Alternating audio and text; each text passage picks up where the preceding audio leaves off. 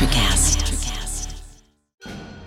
Welcome to the Starfleet Leadership Academy, a leadership development podcast told through the lens of Star Trek. And now here's your host, Jeff Akin. Welcome, everyone, and thanks for joining me today. Slight spoiler alert here. I love this episode. It is so much of what makes Deep Space Nine amazing. And a big part of that is how Sisko supports his team, even through the worst. See what I mean? As we watch the 18th episode of the sixth season of Deep Space Nine, Inquisition. Bashir's off to a medical conference. Where is it? Risa? Casperia Prime? Casperia. How'd you guess? Interesting how conferences always seem to happen at cool places like that. I mean, there's never there's never a big conference in I don't know, like Casper, Wyoming. Welcome to Casper, Wyoming. This central Wyoming town is a mecca for outdoor enthusiasts and history buffs alike. No offense to anyone in Wyoming, of course. But O'Brien, O'Brien comes in with a dislocated shoulder from kayaking. Bashir fixes him up real quick and heads out. Have a good time on Casperia. I'm going to a medical conference, not on vacation. Whatever you say. huh? Bashir's alarm goes off in the morning and he just can't believe it. We've all been there, right? Like it's time to start the day and it feels like you just laid down maybe five minutes ago. Well, that's Bashir today. He grabs his gear, heads off to the shuttle, mm, but Sisko calls all the senior officers to ops. Oh, this isn't good. Internal Affairs is here. It's uh, Deputy Director Sloan.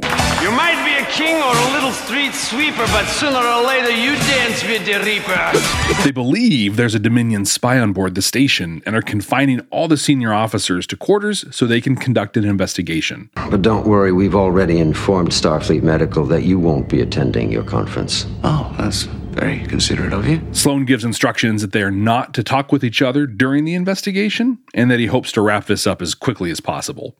In his quarters, Bashir's trying to get some hot buttered scones from the replicator, but but it's not responding. Oh man, sounds really good right now. He's going with red leaf tea with the scones. I'd be more about some delicious aromatic black coffee. But but I can get on board with Bashir's breakfast, that's for sure. He's called to the wardroom for his interview with Sloan. A very, very uptight security guard escorts him. But the interview seems to go well. Actually, when I first came in here, I uh, half suspected that uh, I would be interrogated under a very bright light. and is over pretty quickly. They talk about when he was abducted by the Dominion back in season five. That was about a year ago. And then the time that he helped a group of socially outcast people that were also genetically engineered just like he is. That happened, that actually happened just a few episodes before this one, I think. On his way back to his quarters, Sloan Sooner or later you dance with the Reaper. says they've disabled the replicators and takes his breakfast order old school style. Comes via room service, and as one might expect if they've traveled enough, they messed up the order. He ended up getting Worf's breakfast, which was a deliciously disgusting wriggly plate of live gagh. So now he's tired and super hungry. He notices that his stuff's been moved around, his quarters have been searched. And despite the attempts to isolate everyone, O'Brien reaches out to Bashir on a communication panel. He says he was interrogated for hours. About you. Every question was about Bashir. He cuts the communication quickly so they don't get caught, but seconds after that, Sloan asks him to come back to the wardroom. I was going over my notes from our last conversation, and there are a couple things I'd like you to clarify. Oh. He starts really diving into the five weeks he spent in a Dominion internment camp. His theory is that Bashir was, well, basically brainwashed. Engrammatic dissociation. So, because of Bashir's genetic engineering, he thinks that the Dominion were able to compartmentalize his brain. So he acts as a spy, but he's not even aware of it. There's no chance of you getting caught because you don't even realize you're working for them. When they want to debrief you, all they do is trigger your memory. They're able to crack the code and get him to share info, but Bashir would have no idea that was even happening. This is this is terrifying and worse, it's indefensible.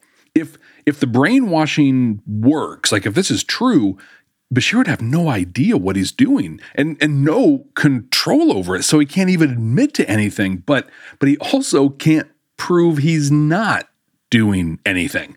Any any defense that was put up can be swatted away just by saying that it's the engrammatic dissociation. It's uh it's quite the trap Sloan has laid here. Then Sloan ramps it up. You want to do things the hard way? Fine. And officially charges him and sends him to the brig. They cuff him and walk him through the promenade on their way. Is it really necessary to drag a Starfleet officer across the promenade in irons? This is one of many moments we're going to see Sisko step up for Bashir. As they lock him up, the security guards insult, they demean him, they, they really make this personal. But I love it. Bashir stands up for himself. He doesn't take it at all. So nice to see you enjoying your work. They stop just short of shoving him in as they take his communicator badge and tell him to get in his cell. You won't be needing this anymore. Step inside. After a short while, Sisko comes in and demands one on one time with Bashir. Sloan tries to stop him, but Sisko pulls rank. Have you received orders from Starfleet to relieve me of my command of this station? No, I haven't. Well, then. He says that he demands being present at all questionings moving forward to be sure that Bashir's rights are respected. So, cut to an interrogation that has clearly been going on for quite a while. Both Bashir and Sisko are just looking wiped and exhausted. This is irrelevant. He tries helping, but but Sloan just keeps on it. Nothing is deterring him. He goes through a litany of lies that Bashir's told through his life, all to hide his genetic engineering. Sisko says he he eventually came clean, right? So it should be cool, but but Sloan won't accept that. What made you confess? Was because you realized that it was your duty to be honest with your captain? No. Was because you felt guilty for having lied to him for so long? No. Then why did you come forward? I was found out. After the interrogation, Bashir pleads with Sisko. How can I defend myself to this man? But honestly, even Sisko is starting to question. He says he believes that Bashir's not lying, like he doesn't believe he did anything, but but he does see that it's possible he could have been brainwashed. He could be working for the Dominion without knowing it. He leaves and Bashir just drops to the deck, defeated. After a short amount of time, Sloan Sooner or later, you dance with the Reaper. wakes him up to transfer him to Starbase 53. They go to cuff him, and suddenly he's transported away. It's a Cardassian transporter beam. He finds himself suddenly face to face with a Vorta, the Vorta. He's face to face with Weyoun. If you remember, the Vorta are the administrative kind of leadership species of the Dominion. They lead Jem'Hadar forces and they handle the, the diplomatic and kind of commercial relations. Weyoun tells Bashir that they've come to rescue him and debrief him as well. But Bashir fires back. I'm not working for you. I'm not a Dominion spy. You actually believe that, don't you? That's why you're such a good operative. Weyoun confirms everything that Sloan has been saying. He says this has been going on for a very long time, and Bashir starts to break. I don't, I don't, I don't remember. I don't remember any of it. Weyoun offers him some food. Remember, Bashir still hasn't eaten anything through all of this, and it happens to be hot buttered scones. Apparently, Weyoun used scones as part of the engrammatic dissociation. He keeps trying to get Bashir to crack, but he bounces back. He reiterates that he is not a spy. Then he notices some very interesting patterns. Why would you both be trying to convince me of the same lie? Unless. Suddenly, a ship, the Defiant, attacks the Cardassian ship. Kira and Worf beam over and rescue Bashir.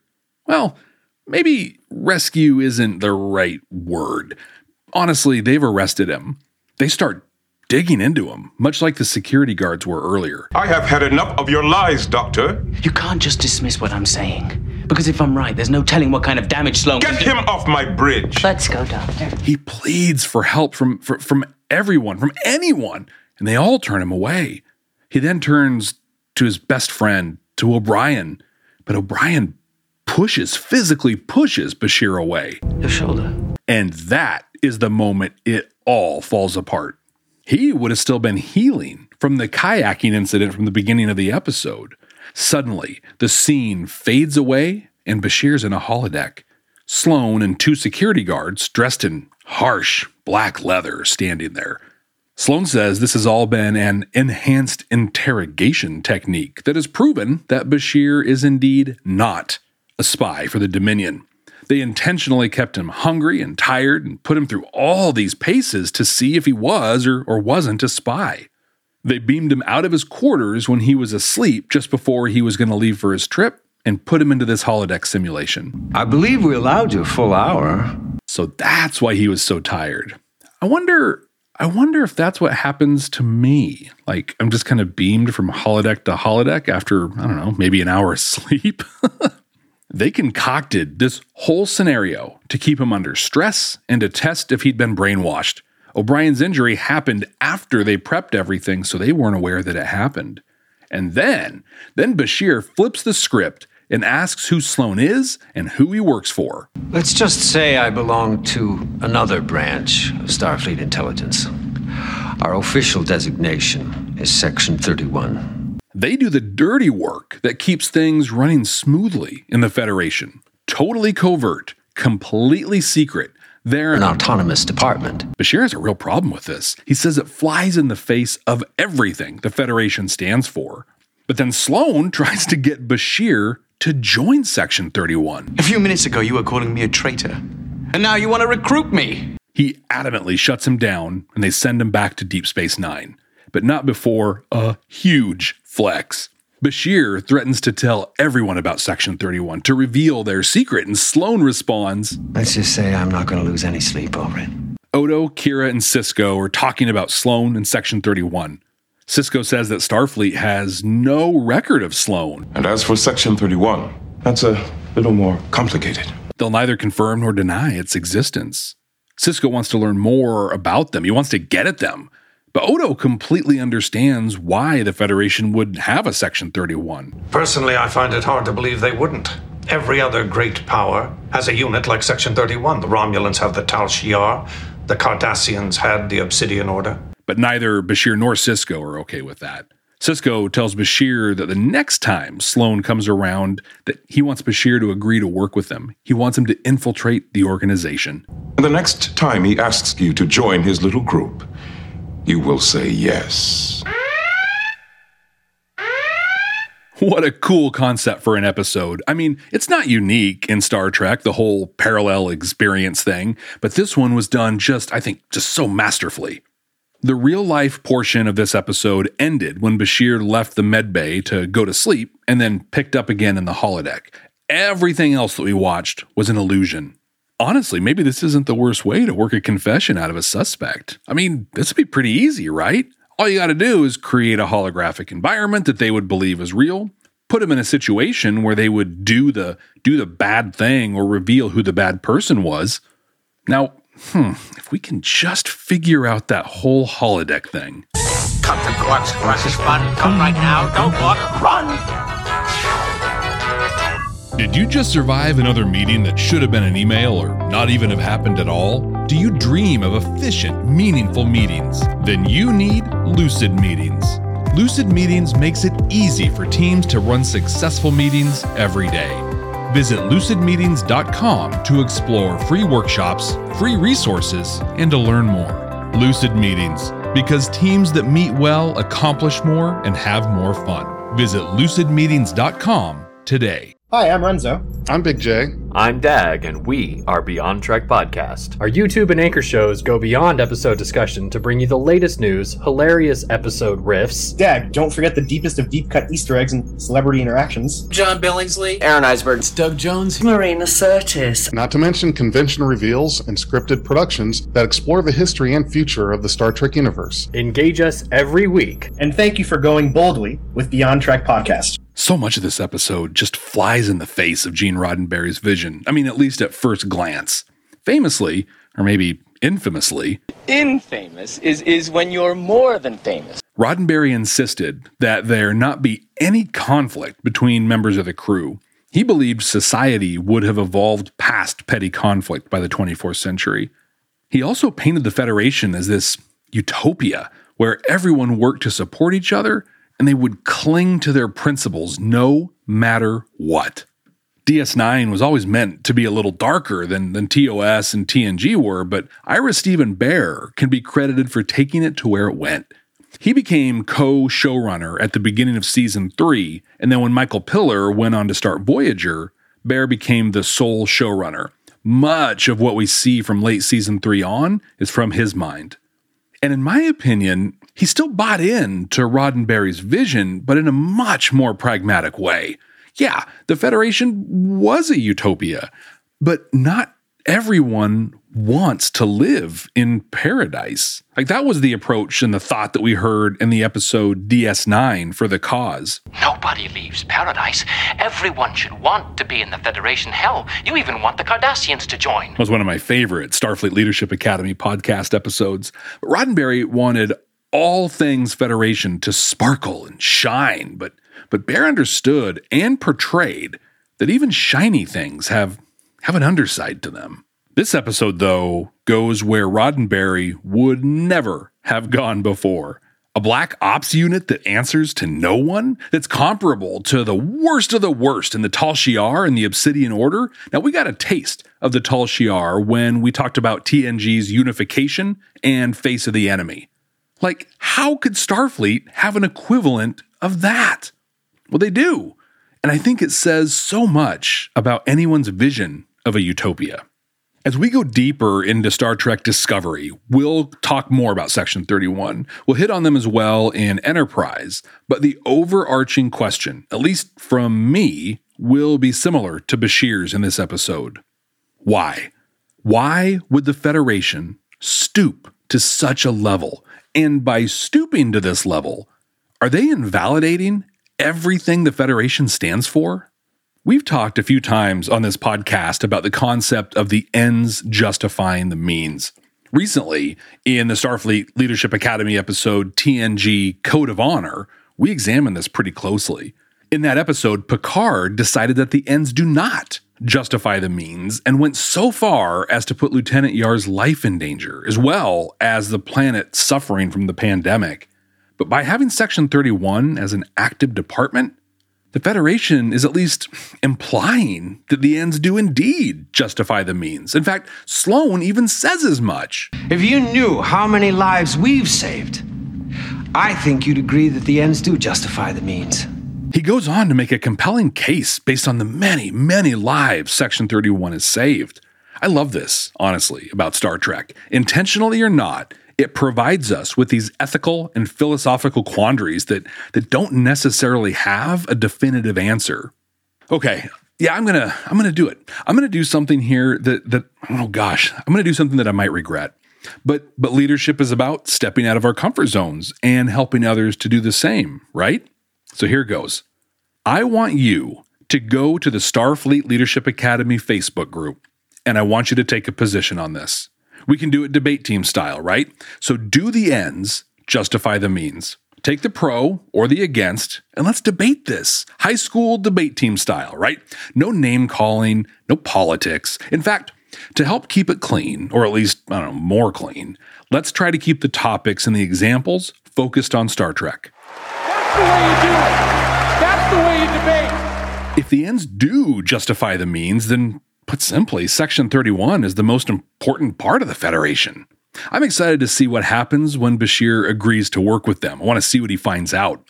This is a fantastic episode of Deep Space Nine. It's well written, well paced, and very, very thought provoking. And it even has Jeffrey Combs. We've talked about him a little bit. We met him as basically the worst person in the world in DS9 Meridian.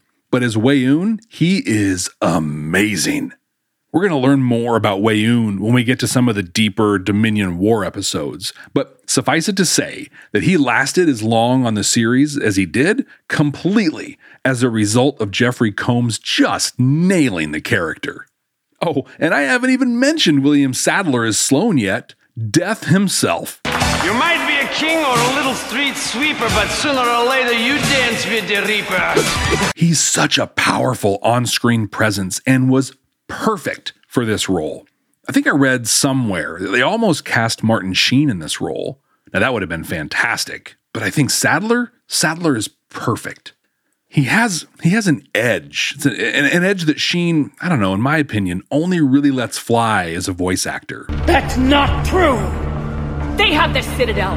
They've got us fighting each other instead of fighting them.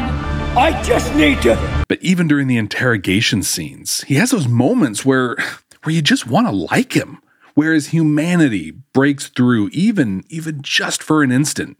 But then with just the slightest shift, he is terrifying. Section 31 to a T. And what is it that makes Deep Space Nine my favorite series? the characters and their relationships. Yes, Bashir is genetically engineered. Yes, he is absolutely brilliant, but it wasn't either of those things that saved him or exposed the ruse. No, it was his relationships with O'Brien and Sisko. He knew them he knew them so well and knew at least O'Brien's physical state that their behavior is what tipped him off. Even in an episode focused on just one person, that's yeah, that's two episodes in a row for us like that. But in an episode focused on just one person, we see the depth and value of the character development in this series. Command codes verified. Captain Benjamin Sisko is such a strong leader that even in a holographic representation, he stands up for his crew and gets right between them and danger. Bashir's observation that Sisko was acting weird wasn't as apparent as O'Brien's shoulder. No, because it was about his leadership style. As it was all coming together, Bashir said, And you're not Captain Sisko. He'd at least be willing to hear me out. Sisko demonstrates exactly what it looks like to be a leader when the people you work with are in trouble or in danger.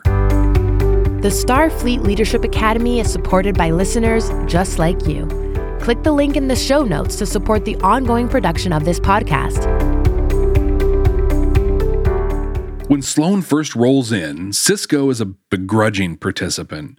He doesn't like what's going on, but there, there really isn't anything he can do about it. But the second things get out of control, he is right on it. He's in that brig as soon as he knows Bashir's in there, and he's fighting for his teammate. Sloan seems to have an answer for everything Sisko throws at him, so he settles for an advocacy role. But he inhabits that role. He sits in on the interrogation. He pushes back. He asks questions and tries to set Bashir up as best as he can to be successful. Even when he has reason to doubt Bashir, he's still supportive and commits to ensuring that at least his rights aren't violated. This is one of the primary jobs for any leader. Deep Space Nine, without any people on it, is just a hunk of metal in space. Your organization, your program, your shop, your restaurant, your place of business without people is just a building or a bunch of buildings, depending on how big your company is. My point is that without people, there is nothing. So you may look at someone like Sisko and say his job is to administer the day to day operations of a space station, or to act as a liaison between various governments, enforcing treaties where applicable and negotiating them as needed. And yeah, those are all things he does, but they aren't the core of his job. It's not your job, Princess. Stop calling me Princess! His job is to support the people that make Deep Space Nine what it is. So, what's your job? Is it writing the schedule for the week? Streamlining and maximizing EBITDA? Is it counting out the tills at the end of the night? Well, I'd say those are certainly things that many of you do, but your job as a leader is to support the people that make your organization what it is. It is very, very unlikely that you're going to have a situation where one of your employees is being investigated for being a spy. Unlikely, but the probability is not zero. So you're telling me there's a chance? I mean, I know what some of you do for a living, but still, what are situations that your team may encounter where you'd need to Sisko up? I recently helped out on a company's campaign where they were trying to light a fire under one of their partners and start moving more of their product. They assigned reps by region and set up incentives for them to connect with the partner's people in the area. It got pretty competitive, and one of the reps started accusing one of the others of stealing their prospects. Things escalated quickly, and it didn't take long for the accused rep to reach out saying they felt threatened and unsafe. I was on the call with them and their manager, and the manager did such a great job. They listened, they got the facts, but they also listened with empathy to try and help the person and feel heard and to help them feel at least a little more safe. The next call was with the accuser. Now, both of these people report to the same person, so that made this all a little bit easier. But once again, that manager did a great job. Much like we talked about in the episode on DS9 Things Past, they listened with curiosity and asked great questions. They didn't come in accusing the person of anything, but instead tried to understand what was happening from their perspective. It became apparent very quickly that this guy's numbers were terrible, and he figured attacking someone that was doing well would be better than stepping up his game. This is when the manager Siskoed up. They told the rep that their behavior was unacceptable and that if anything like this happened again, and I'll never forget when they said this, it was it was so ridiculous and so awesome at the same time. But they said that if they went after any reps again, especially this one, they'd never work in IT again. That was great. Stand up for your team, being being clear with expectations and consequences. But but never work in IT again? yeah, I think it would take something ah, so catastrophic that I, I can't even think of it to blacklist someone from that industry there's enough toxicity it could have its own avenger but but but that's an entirely different topic another example that may be more common and maybe a little more complex really is when a customer is freaking out on someone you work with Are you kidding me? I came here to buy food from you, guys. abuse my customers. Yep, kind of like that. Well, first, and, and I hope this is obvious, you don't leave your person hanging out there by themselves. You get in there. You insert yourself physically between them and point that fire hose right at you. But let's add a dimension to this one. Let's say the customer is right and your teammate did screw something up. You've probably been here before too, I'll bet. They did this and that, and I demand that they are fired right now. Now you get to Sisko up twice. First, by getting in there and protecting the person you work with, but again, by standing up for them, even if they were wrong. Now, that doesn't mean lying to the customer. That means you control the situation, not them. You try something like this I understand you're upset and would like them to be fired. They did this and that. I mean, if that happened to me, I would be furious too. Now let's go over here where I can talk to you about something other than firing my employee and do it in a place where you're not putting on a show for everyone. Use empathy, listen to them, even, even agree with them, but do not agree with the course of action you're going to take with your teammate. That is not their choice, it's yours. Of course, after you finish with the customer, you talk with that employee and you deal with them, whatever that looks like. They don't get a free pass. You hold them accountable and responsible, but you do so on your terms and your organization's. Sloan, Sooner or later, you dance with the Reaper. sorry, I just love Sadler and Bill and Ted, but Sloan saw fit to lock Bashir up. So Sisko went in and did what he could do to get him out of his cell, or at least help as he could. But he didn't sugarcoat anything with Bashir. He told him that he had doubts. He was very honest with him. But he did everything he could to be sure he could take the brunt from what Sloan was throwing. So be Sisko. Stand up for the people you work with. Do not tolerate them being treated poorly, unfairly, or wrong. Even if they are in the wrong, you ensure they are treated with dignity. A leader's first job and responsibility is to the people they work with. Period. No exceptions. If Sisko can do it for an alleged spy as a holographic simulation, then you can do it in real life. We're going to do it.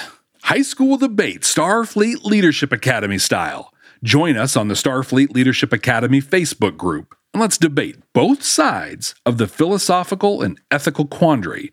Do the ends justify the means?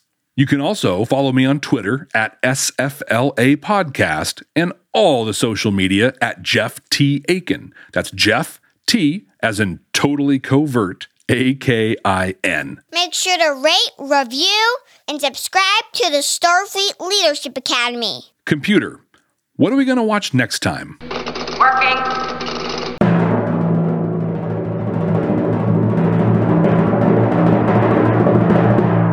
It's been a long time, like, I don't know, gosh, 10 episodes since we've gotten Enterprise. But here we are from the first season, episode 19 Acquisition. Oh, this is a controversial one. The alien they encounter, well, well, there's one side of the house that believes that space is vast and contact is always possible, while the other side of the house believes that this episode invalidates a ton of Star Trek canon. We'll watch and make our own judgment next time on the Starfleet Leadership Academy. And until then, ex Astra Scientia.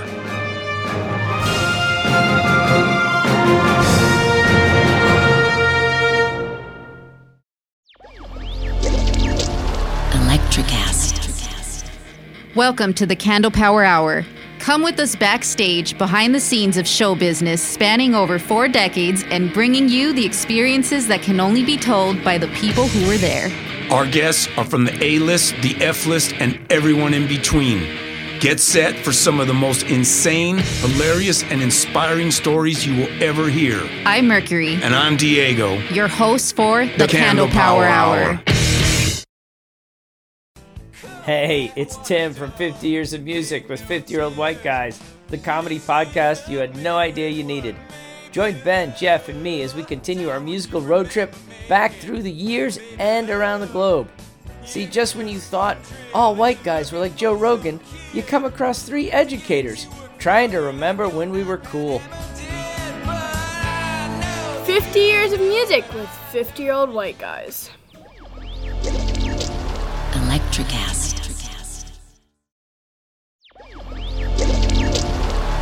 Electricast.